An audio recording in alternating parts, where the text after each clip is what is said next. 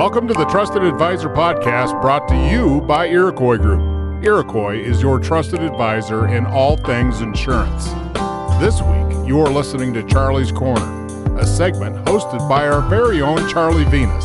So welcome to our podcast today. We have a great guest with us, Marcus Sheridan. So, first, let me give you a little bit of a background on Marcus. He's called a web marketing guru by the New York Times, and the story of how Marcus was able to save his swimming pool company, River Pools, from the economic crash of 2008 has been featured in multiple books, publications, and stories around the world, and is the centerpiece to his best selling book, They Ask, You Answer, which has been named one of the five best marketing books of all time by the Book Authority. Today, Marcus is a highly sought after global speaker and consultant in the digital sales and marketing space working with hundreds of businesses and brands alike to achieve their potential in a rapidly evolving marketplace, ultimately helping them to become the most trusted voice in their respective industries. Welcome, Marcus. Hey, Charlie, it's great to be here, man. We're going to have an excellent conversation, I feel. Oh, well, well, I'm really looking forward to it. To get started, I wanted you to define a couple of important terms for us that you talk about and they ask you answer. First, inbound marketing and second content marketing. Yeah inbound marketing is simply the process of you putting good out to the world usually through information. And because of that the world comes back to you and sees you as the trusted voice and gives you their trust and ultimately their business. So instead of traditional outbound marketing of jumping in front of them radio tv etc interrupting them or interruptive styles of advertising. Now they are coming to you because they're seeking you out inbound. Now, content marketing really, in a nutshell, is the mindset of becoming the best teacher in the world at what you do and being willing to address those fundamental questions or needs that your buyers have through text and video. Once again, with the goal of more trust, and ultimately the trust equates to more sales, right? So they're very, very similar uh, in that regard. And one could argue that content marketing is a subset of inbound marketing, but ultimately they're very, very similar. Now, why are these such important concepts in your philosophy of they ask you answer? Well, if you really take what they ask you answer is, number one, it's an obsession with the way buyers think and the questions that they ask and the willingness to address those questions on your website through text, through video, etc. So that's the foremost obsession with their questions, right? Number two is the willingness to evolve the way you sell to the way buyers want to buy, and the willingness to evolve the way you teach to the way buyers want to learn. And see, a lot of companies haven't done that, Charlie, right? And so in this day and age, we think about innovation, we think about you got to make something new. But if you just do it differently, in other words, if you talk about it differently, if you show it differently, or if you sell it differently, you become a very innovative company. And that's where that's much easier than let's call it inventing something new in your industry, right? And so with they ask you answer, it really is when you obsess over the way the buyer thinks and you go about your day in a way of, okay, so I'm just literally going to listen to every question and I'm going to ask myself, is that addressed on our website right now? And if it's not, why isn't it? And if it's not, well, how come I haven't already put it out there? Because if they don't learn it from me, there's a good chance they're going to go somewhere else and learn it from that person or that company. And if they learn it from them, well, that's who they're going to give their trust and ultimately their business to. And that is unacceptable. From a content marketing standpoint, one of the things you talk about in the book is the big five and the need to address those in your content marketing. Can you briefly explain what these big five are and why addressing them is so important? Yeah, you know, I love this subject, Charlie, right? So there's five major subjects that buyers research before they make to them what is an important buying decision. This is B2B and B2C, so it doesn't change. So if you think about, if you're listening to this right now, and you think about what are the things that you almost always research, regardless of what you're buying? Well, there's five. Here they are. Buyers were obsessed with how much is it? In other words, cost, price, rates, etc. We just want to know. We want to know. Doesn't mean we can't afford it if we're searching. We just want to know. Um, that's how we define value. Second one is we want to know what are the negatives, the issues, the problems with it. All right. So problems would be number two. What's interesting, Charlie, is the moment you as a buyer start researching what's wrong with something, a product or a service, a company, etc., that's the clearest sign that you're serious about buying that thing. Because otherwise, guess what? You don't ask the question, you don't do the search. So, number one is cost. Number two is problems. Number three is comparisons. As buyers, we love to compare stuff. Think about how many times you've gone online and you've typed in blank versus blank or blank compared to blank. Happens all the time. We love to have comparative analysis when we look at things online. So that's number three, comparison. Number four is reviews. My goodness. We love to know what everybody's saying about it, but the question is why? The reason they're going to give unbiased, honest information about their experiences. And then finally, number five of the big five is best. We love to research the best. How many times you've said best Mexican restaurant and you could call your town whatever that thing is, right? Just so many different best based searches that, you know, we've done best IT outsourcing companies for hospitals, right? That's another example. It doesn't matter the industry again. And so those are the five cost, problems, comparisons, reviews, and best. And they literally run the internet in terms of the way buyers think. And here's what's crazy about it though businesses don't like to talk about these five things. and that creates the problem, Charlie. Well, that was what I was going to ask you. Is because everybody's got access to the internet and they're all asking these questions. But when you go on most websites of people trying to sell, whether it's business to consumer or business to business, you know, they're not addressing those issues. So, right. what do you think's driving that?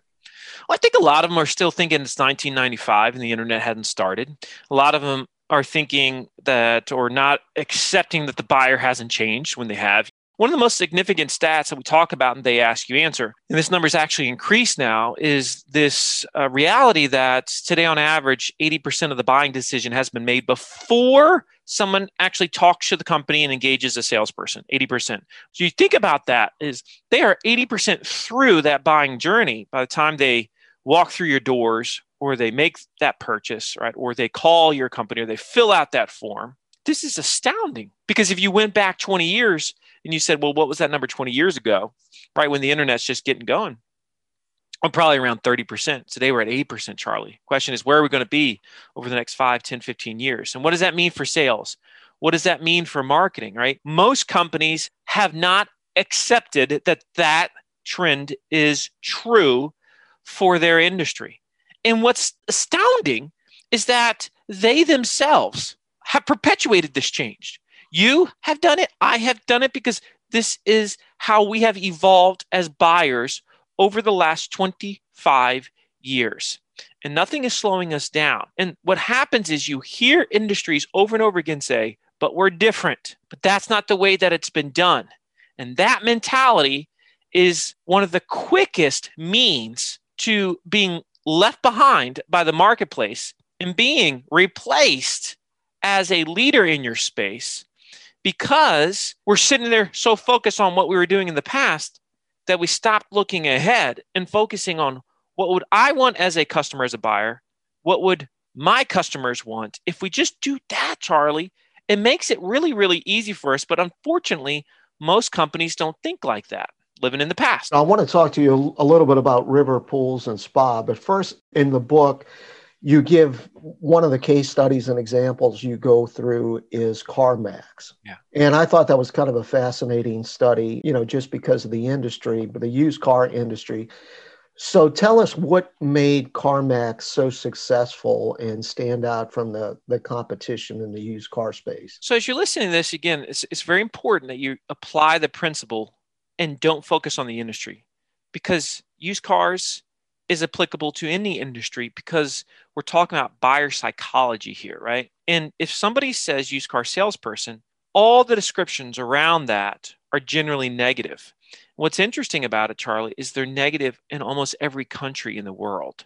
Right? It doesn't matter where you go, because I've spoken in the automotive space in many, many countries at this point. It's fascinating. How did that happen? Well, an entire industry killed trust. It's amazing.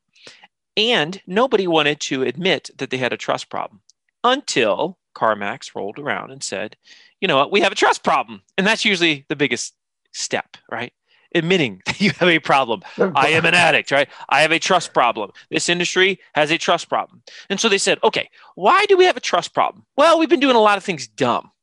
Well, how could we earn the trust back? What are the biggest fears that buyers have? Well, the fears are, and then they focused on the fears. So you start with the buyers, right? Always start with the buyer. Start with the marketplace. Fears for buying a car, pretty simple. I don't want to have buyer's remorse. Buy a lemon. I don't want to get ripped off. I don't want to have to deal with a salesperson. See, that's how buyers speak.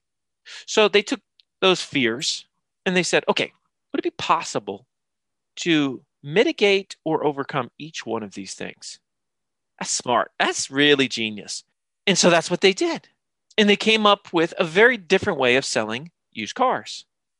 So they were the first ones to have that no haggle set pricing component to their cars, right? So they would show the right. pricing. You couldn't pay a dollar more or a dollar less. It was what it was, right? And so they just eliminated all that. Well, I don't want to deal with the salesperson. I'm afraid of getting ripped off. That was a big part of it. All right. Now, they also said you can have a five day money back guarantee. They were the first one to ever do that. I mean, they, you know how many automotive companies laughed at that? The old adage was if they drive it off a lot, it's theirs. And suddenly somebody comes in and says, you can bring it back. So that gets rid of this fear of buyer's remorse. And then they have this incredible uh, inspection system that they teach you about, that they show you, that to really emphasize during the buying process so that you understand, oh, wow, I'm not going to get a lemon here. They even gave you the Carfax vehicle history report as a standard. Used to be, people forget this. You had to ask for it. Not only did you have to ask for it, you had to pay for it. So CarMax said, that's dumb. So they gave it to you. And so all these things just kept the trust lever going up and up and up to the point where you felt like you were getting a good value. CarMax might not be the cheapest, but a high percentage of people feel like they're getting great value. I like personally, I've bought I think six or seven vehicles at CarMax over the years.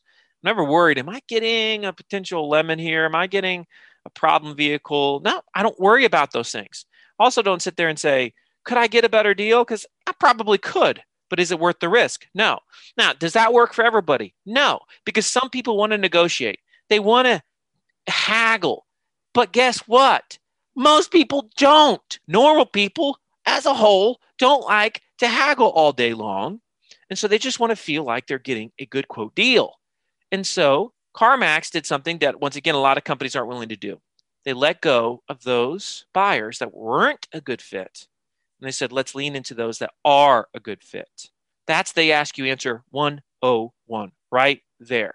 Every single industry and person that's listening to this right now, you could go and you could say, what are the biggest fears our buyers have with respect to our product, our service, our company, etc.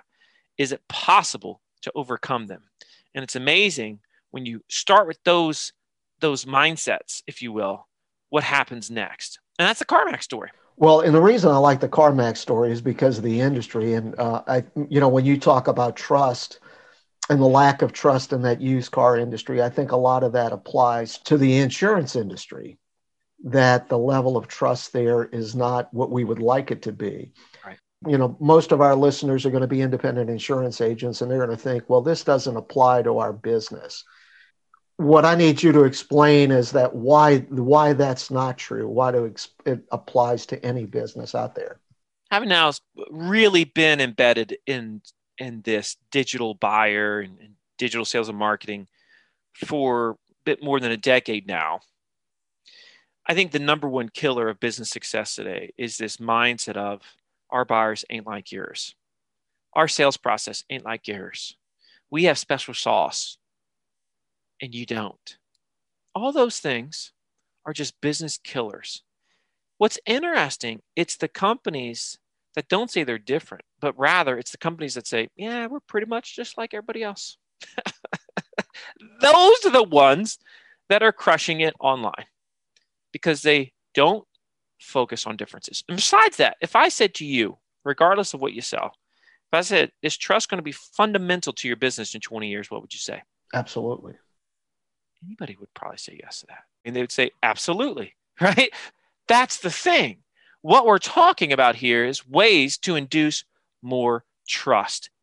And when we embrace that, we say, okay, I want to become the most trusted voice in my space. That becomes the compass.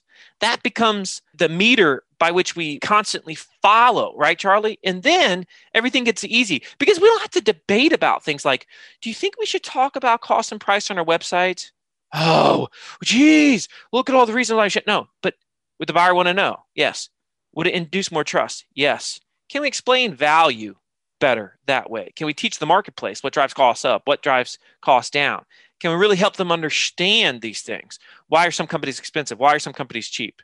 Ah, yes. Will that induce more trust? Yes. Is most of my competitors doing? No. Well, then what are we waiting for?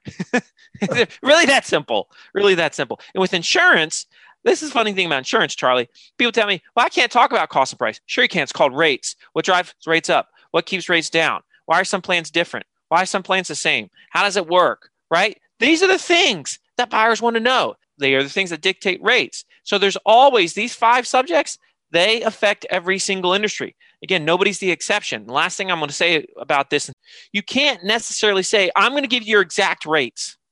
But you can say, well, let me help you understand probably where you're going to fall based on the following factors. That you could do, and anybody could do. Well, that was great, Marcus. Thank you for listening. Join us next week for the continuation of this week's interview. Marcus will be giving us a real life example of how content marketing changed his business and so much more. Thanks for listening to this edition of Charlie's Corner brought to you by Iroquois Group. I am Edwin K. Morris, and I invite you to join us for the next edition of the Trusted Advisor Podcast.